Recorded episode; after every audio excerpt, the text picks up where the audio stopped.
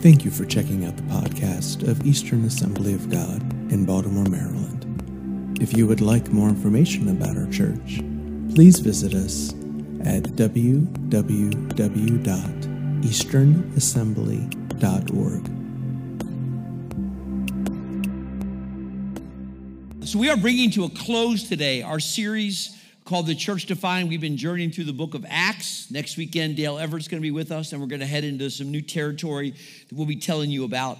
Last week, we looked a little bit at Paul's first missionary journey and how he went from town to town, then reversed his course and visited them. He ends up back at Antioch. He's there for about a year. While there, they, they, he's involved in a big controversy that hits the church. I think that was in Acts chapter 14. You can read about it. We're not going to cover it, but it's there. And the big controversy was that there were some Jews who were saying, in order to be saved, you have to be circumcised. So the leaders of the church came together, they debated that, they took it before the Lord, and they concluded that that was not true. And they came up with a formula for salvation that we still adhere to this, this, to this day because we believe it's in the Bible. And here is the formula if you want to get saved. The formula for salvation simply this salvation equals Jesus plus, help me, church. What that means is there's nothing you can do to earn God's favor apart from receiving Jesus. When how many times do we have people come to church and you can see the Lord kind of working on them, God's dealing with them, but when you approach them and say, "Man, it would appear to me you're you're ready to receive the Lord," and their response is, "Man, I I just need to go out and get some things right before I come back," as if salvation equals Jesus plus get it right first. How many know if we could get it right without Jesus, we'd have never needed to accept him? We'd have just kept going. Come on, we needed him, all right? And I just want to encourage you if you're in the house today, today's a great day to open up the door to Jesus. Amen. You open the door and he comes in, all right? So after they were done with the council, then this happens in Acts chapter 15. It says this Sometime later, and I'm there we go. Sometime later, Paul said to Barnabas, let us go back and visit the brothers in all the towns where we preach the word of the Lord. That was in his first missionary journey. They're going to go back and see how they are doing. Now, notice, initially it looked like Paul and Barnabas was going to go. I'm not going to talk about what happened, but Paul ends up not going with Barnabas. You can read about why he did it. Uh, here's the Bible quiz question for the day Who did Paul take with him on his second missionary journey? All right, he took with him Silas. That is the correct uh, answer. And here was a map of Paul's second missionary journey. I know it might be a little small to those of you who are in the back. But if you can look on the right hand side to Syria, Antioch is where he took off. And the first leg of the trip is him going back to visit the churches that he had visited before. But he goes way beyond that. You see how big that circle is? I mean, he literally goes through four countries on his journey, his second missionary journey. He goes through Syria, Turkey, Greece, and Cyprus, literally thousands of miles to reach people as the Lord leads him. And one of the cities he ended up in was a city called Berea. And I want to take a look at these verses from his visit in Berea, which we'll base the message on for today. And it says this As soon as it was night, the brothers sent Paul and Silas away to Berea. They had, they had hit some persecution in Thessalonica. So now they're going to go to the next town over, which was Berea. On arriving there, they went to the Jewish synagogue. Now, the Bereans were of more noble character than the Thessalonians. Now, listen. For they received the message with great eagerness and examined the scriptures every day to see if what Paul said was true. Many of the Jews believed, as did also a number of prominent Greek women and many Greek men. So here is the simple message I bring to those of you getting baptized today and to the whole church. And it's this simple. From our text, we see that the people of Berea were serious about following Jesus. They were eager to learn. They got into the scriptures. To, when Paul said, Well, look at this scripture and that scripture, they went home and they, they checked it out for themselves. And because they were serious, they grew. Question for you today Are there people who, if you ask them, are, are you know, have you accepted Jesus? Are you a follower of Jesus? They'd be quick to say yes, but they're not serious. Are there people like that? All right, stick with me, church. It's okay to say amen, okay to contribute, all right? Um, li- listen, let's say you tell me you're, you're a Ravens fan. We got, we got Ravens fans in the house. Okay, well, listen. The seriousness of a Ravens fan comes in all different categories. So you're say a Ravens fan. Well, I go to your your basement, which is your like your Ravens. What do you would you call that? Like your yeah, your man cave. And I mean, you got Ravens flags, and you got Ray Lewis signatures, and you got stuff. And I'm like, you're serious. And I propose to you today that it shouldn't be too hard if I take a look at your life to know whether you're serious about following Jesus or not. These Bereans were serious. Come on, church, you got to get with us this morning. They were eager to learn and eager to grow, and they got into their Bibles because they were serious. Because the truth of the matter is, to follow Jesus means that he is the priority of your life. Come on, do you believe that you're created by God? That he is the reason you are here. Without him, you wouldn't exist. Do you believe that he sent Jesus when you had run from him? So that through Jesus you could be restored in relationship. Do you believe he died? Do you believe he rose again? Yeah. Do you believe that one day you will stand before him and you will take nothing with you from this world? It'll just be you and him. And in that moment, you're going to realize he needed to be my priority because right now it's just me and him. Do you believe those things? Well, I'm trying to help you this morning. The Bereans were serious. For you see, listen, Jesus cannot just be a slice of the pie. Now, I picked pumpkin pie because I made this, I, I got to pick, and that's my favorite. And, and we're in that season. Uh, my wife and I, yesterday, we tried some pumpkin ice cream at a, at a, at a pumpkin farm we were at. It wasn't bad, but uh, uh, I wouldn't say it would be my favorite, but it was pretty good. But nonetheless, all right, listen. See, see, you know, you could say, well, you know, this, these are the things that are important in my life. I love my wife, I love my family, and all, all good things. But Jesus can't just be, of those things, Jesus is, is a slice. He, he's got to be the whole pie, friend. Come on, somebody. And, and the whole pie will affect then everything else in your life. That'll flow to your marriage. That'll flow to your family. That'll flow um, to other things. Come on, somebody. The Bereans were serious. They were, they were checking out who, you know, Paul says, that, or, or Paul was saying, look, Jesus is this, check it out. They, they were checking it out. And a little, a little side note, since we're, we're right there in this message. Listen, do you know most all religions believe that Jesus was a good guy?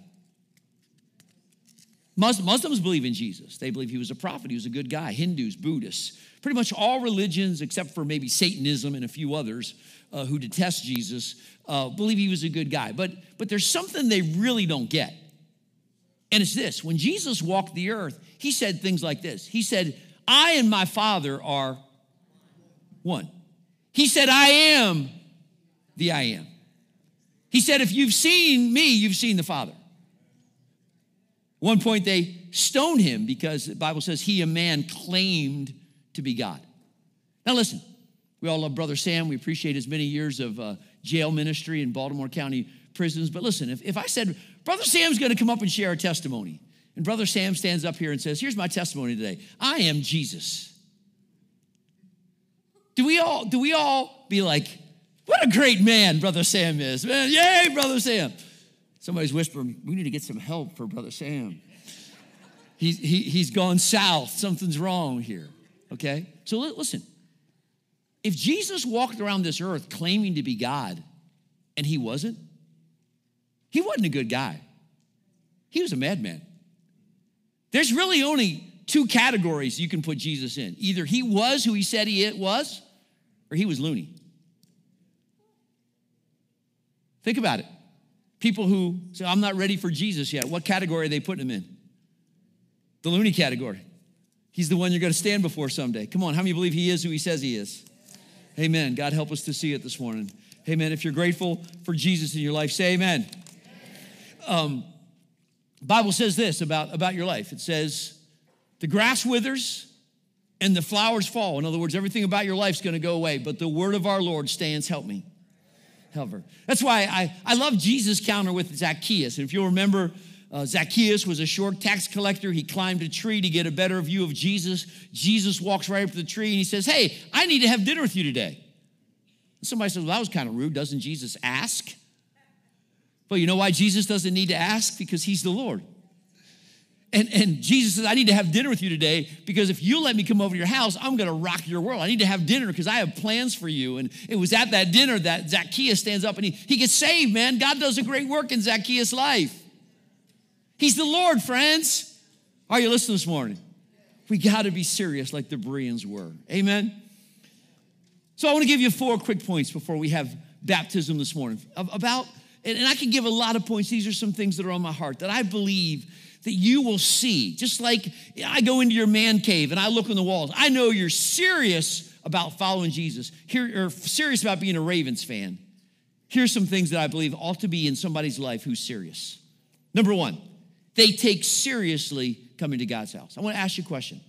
How many of you, when you first got saved, you didn't have to be begged to come to God's house? I mean, you you, you were excited. You just couldn't wait to worship. You couldn't wait to be around God's people because you understood. Listen, you understand that somebody you're sitting beside right now could be your neighbor in heaven. This, this is your forever family. And I, I, I have a hard time with people who don't enjoy their forever family when they're going to be with their forever family forever. You know, what, what do you call people, somebody in your family? You have this family reunion, you all love each other, you all get together, but there's, you know, crazy Uncle Joey or Freddie that, that, never takes place. And he's like an outcast. He's like, come on, come on, we don't want you to, we want you to be part of the family. Come on, we're, we're part of the family and we're better together. And I propose in these last days, it's the enemy himself that's trying to divide the church, trying to keep people away from the church because he understands what happens when we worship together, pray together, work together. We're, we're a force to be reckoned with when it comes to the enemy's camp. Can you say amen this morning? See, what has happened is church, church has become, instead of I'm, I'm coming together to worship God, I'm coming together to be a blessing, church has become what's in it for me? Become about me. Well, they didn't sing my song today. Well, they didn't do this today. And this type of mentality has caused churches to be like, what can we do to draw people? What can we do to make sure people are happy? What do we what can we do to make sure people have a good experience? Now, I don't want you to have a bad experience. But when it becomes all about people, what about God? Is this is this the people's church or is this Christ church? And I'm not I'm not trying to say we don't love people, we don't want to bless people, but I think you understand. When when a church becomes nothing more than we all, you know, like Burger King, we want it our way we're not a church anymore. Come on, somebody. We're supposed to gather together to glorify Him, to want more of Him, to hunger after Him. And I propose the more you make it about Him, the more you'll want to be here. The more you make it about yourself, the more disappointed you'll be. Take a look at this verse in 1 Corinthians 14, all right? It says this What shall we say, brothers? When you come together, everyone has. Somebody say, everybody has a hymn or a word of instruction, a revelation, a tongue or interpretation. All of these must be done for the strength of the church. Notice two things about this. First of all, Paul admonished people to bring something with them when they came to church.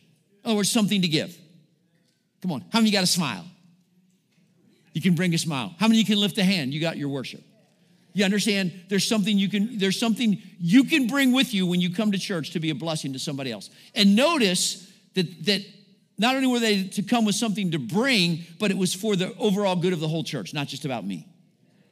Like it's not about what's good for me, what, what's good for all of us. There was this bigger picture together. Come on, somebody. We, we were on vacation uh, in June, visited a church that I've visited a number of times when we've been to Deep Creek Lake. Uh, one of my deceased wife's relatives is on the board there, and I enjoy visiting there. And uh, they were in between pastors at that time. And, and we got there a little early, and I noticed there wasn't a greeter at the door. And, and I just can't help myself. I'm like, well, nobody asked me, but no one told me no either. So I saw people walking across the parking lot, so I just welcome, welcome. It's nice to have you here. They didn't know who I was, but it didn't matter. It's like, I, I don't want to make it about me. You understand? I want to bless somebody. I want to help somebody. And I have found the more that I do that, the more I walk away blessed. Are you listening this morning? Come on, we're talking about being serious. Serious believers are people who've come to the place where they say, Look, it ain't about me. I want to glorify God and I want to help somebody else. Because, think about it, how can you see what God is doing in our midst if God's like working around us? If your eyes are squarely planted, I don't see God working in our midst. Yeah, lift up your eyes, look around.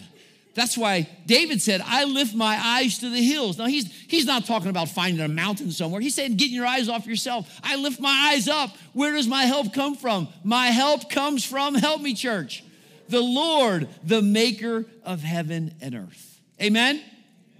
Number two, I'm going to cover this one quickly because I kind of already talked about it.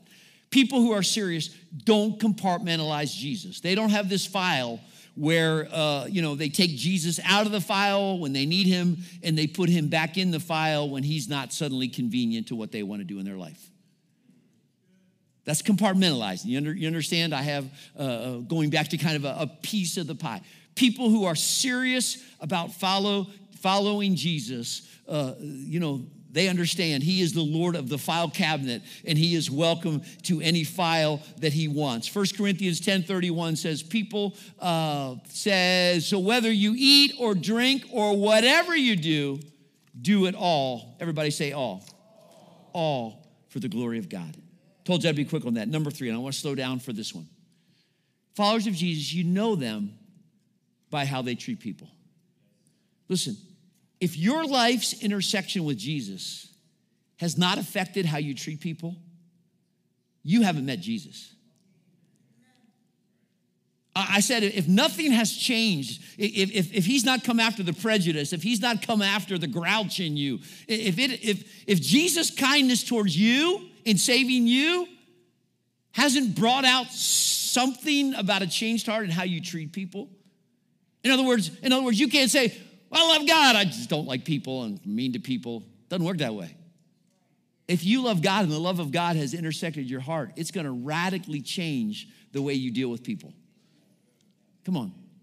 John said it this way If anyone says, I love God, yet hates his brother, this is, this is strong. He's a liar.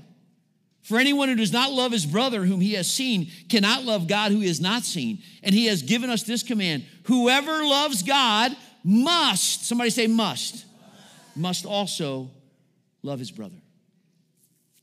Now, if you've attended here for any length of time, I wasn't there this morning because I was I was helping baptismal candidates get oriented, but most Sundays, unless there's there's something else, I'm out in the lobby just because I I enjoy seeing everybody. Most of you, many of you, I only get to see once a week, or if you work sometimes on Sundays, not even that much. And so I enjoy being out there. And what I'm really trying to do is just set an example for all of you for how, how we ought to respond to people in our midst.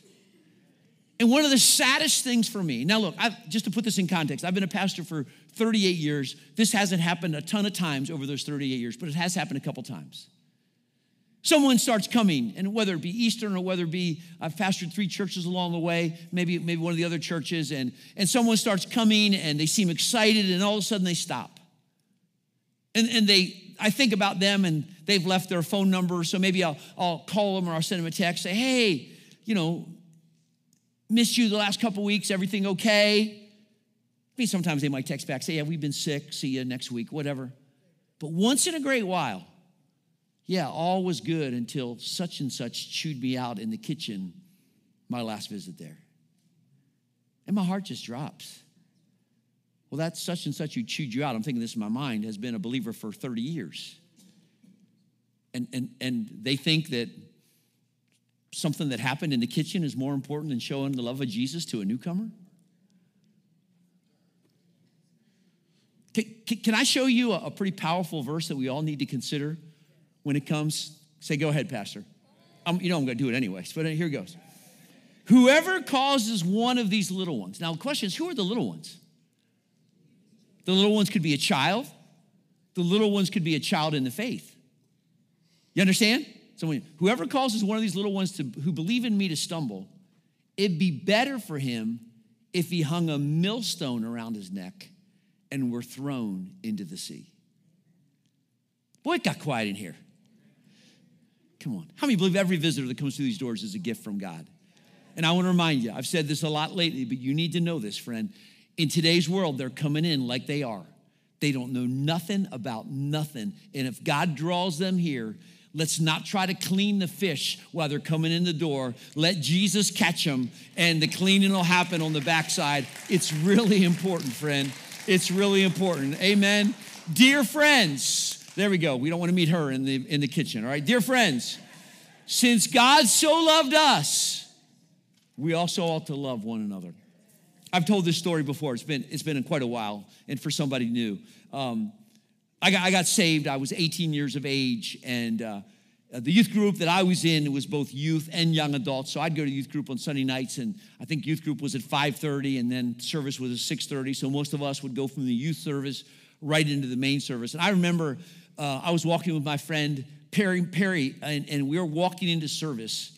And Perry, like me, was a relatively new believer, and he just happened to have a, a pair of shorts on. He went to walk in the sanctuary door, and he caught the riot act. Now, this was 40 years ago. Things have changed a little bit, but 40 years ago. I mean, the red faced usher. How dare you walk into the house? I mean, just tore into him. And I remember, like, really? I mean, it, it, it, it, was that. I mean, could you put your arm around him and say, Perry, it's so nice to have you around here. So, I mean, isn't there, wasn't there another way? If it was that important to you? Come on. Come on. Can Christians ever be guilty of being Pharisees? Yeah, and you know what happens is we we count ourselves more mature and we forget we forget how bad we were when Jesus saved us. We forget what a mess we were. Now we think we're, you know, we got cleaned up. We're different now. Come on, somebody. Let's not forget. Let's remember God has been gracious to us, and there's a world who needs that grace poured upon them. Can somebody in the house say amen this morning? Listen, just in context, there's been times I've been standing outside and I've, and I've gone up to somebody and I said, Look, sir, uh, um, I'd appreciate if you didn't smoke a cigarette right where people are walking through. We have people with lung problems. Would you mind just, just walking over to the side? And so we'd appreciate that. And listen, people have always been so, oh, I'm sorry, Pastor, I didn't want to offend. It's okay. Just, just move over. You understand? There's a way to deal with things. You understand? With the kindness, you know. I've asked you this before. Has God ever yelled at you in your prayer time? You ever heard God say, you stinking lousy, no good, no for nothing? No. Now, God may correct you. He may convict you, but it's always with the purpose of restoration. It's always with the heart of love towards you. Come on, are you saying amen? All right, listen. Talking about the Bereans, they were they were serious, and I'm saying this morning, if you're serious, it's got to affect the way you meet people. And and we're in a strange time right now. Like like you look at this world, this world's going crazy, and if you're not careful, you can get angry. Just oh man, what is happening? And I think it's okay to grieve over things that you see. But I have to ask God, Lord, in the midst of the craziness of this world, would you please watch my heart that I don't get hard towards people and forget no matter how lost somebody is, they can still be saved. Can you say amen? All right, last point, then we're gonna have baptism. Stick with me. Number four, if you're if you're serious, serious followers of Jesus value time with Jesus. Can I remind you this morning that Jesus saved you not just to forgive you, but he saved you so that you could have relationship with him. And relationship requires investment. True? True. Listen, this is what my heart for this point. I'm not, I'm not going to be long. I felt like I felt like as I was as I was kind of meditating this, the Lord said to me, just just remind the people of one of the enemy's great tactics that keeps them from prayer. And this, this is that great tactic. That tactic is, you know, you kind of know you need to spend time with prayer, maybe even set aside the time. But as you, as you contemplate prayer, the enemy says to you, Who do you think you are? You're not perfect. You messed up. You're this and that. And he's, he's just trying to beat you over the brow to remind you that, and you know, what he says to you, you're, you're not worthy. And, and, and because what some of what he says is truth, how many know the devil always brings tr- truth with a lie behind it? Half truth. All right, maybe what he says is true in the sense you're not perfect. But oh, this, is, this is what I want to remind you of this morning. Listen to me, this is so important. The blood of Jesus is enough. Listen to me. The blood of Jesus is enough for you to have entrance before the Father. If it was about our performance, do any of us deserve to come before a holy God? No, but it's the blood of Jesus. That's why Hebrews 10 19 says this. It says, Therefore, brothers, how did I get way back there? Stick with me. I hit a button. It's coming. Never had this happen before.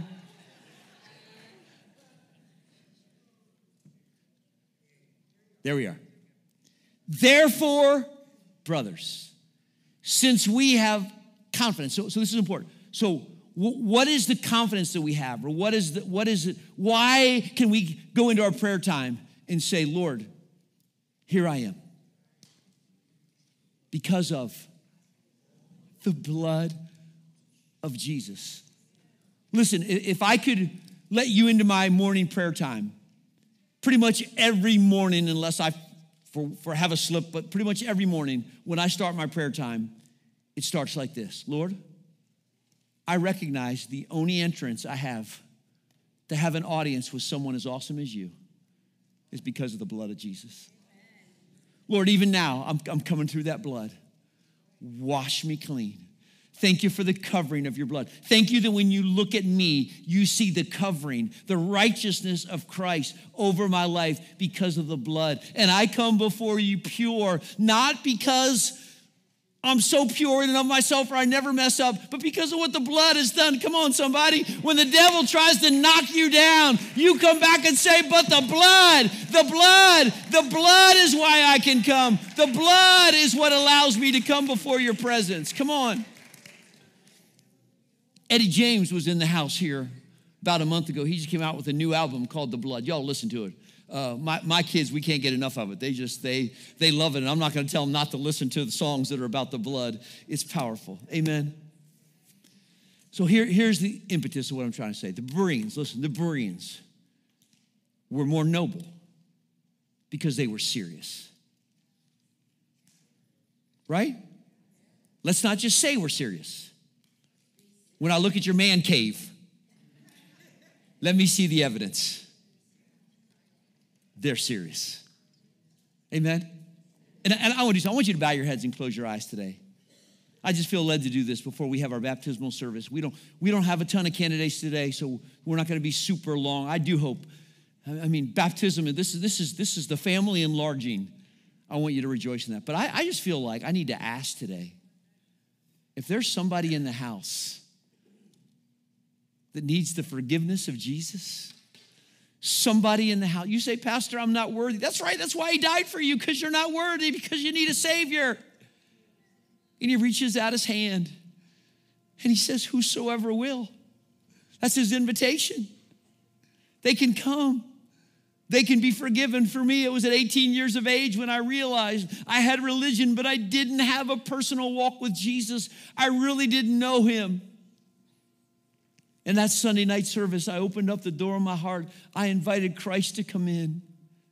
And it changed, it revolutionized my life. Because now I realize, man, God didn't put me here so I could do my own thing and go my own way and run my own way. I was here for Him. I'm looking for somebody here. You say, Pastor, you're talking to me. Today, I'd like to open the door of my heart and invites Christ to come in. With every head bowed, every eye closed. If that's you, I just want you to raise your hand as a way of saying, Thank you. Someone else here, thank you. Thank you. Others here this morning, say, Man, today, today, today, looking around, looking in the balcony. You know, the Bible, says today is the day of salvation. You know why today? Because none of us are promised tomorrow. Today is the day. I, I saw a number of hands go up. I'm, I'm going to do this this morning. I'm going to lead you in prayer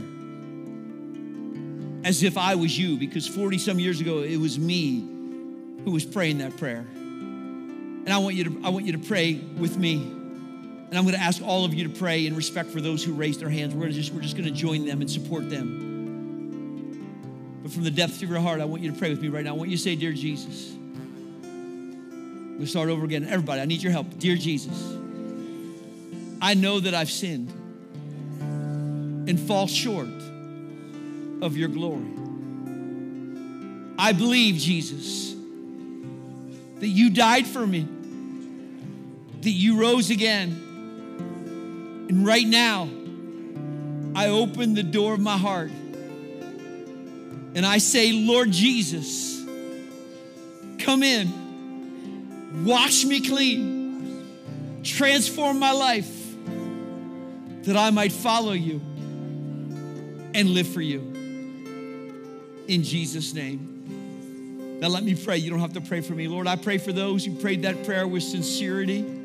God, that they'd end up like the Bereans, serious. They've found Jesus and they're serious about following him. Help all of us, God, to be serious. We all see things happen in the world around us that point to your soon coming. It's not time, Lord, to be a slice of the pie. It's time to grab hold of the whole pie and run after you and say, Lord, like Joshua, as for me and my house, we are serving